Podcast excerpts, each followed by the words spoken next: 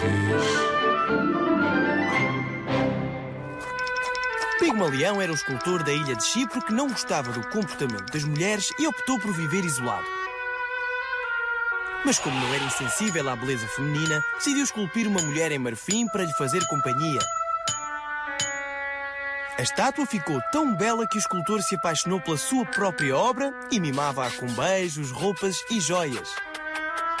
Certo dia decidiu pedir à deusa Afrodite que o ajudasse a encontrar uma mulher igual à que ele tinha feito e a deusa decidiu realizar-lhe o desejo.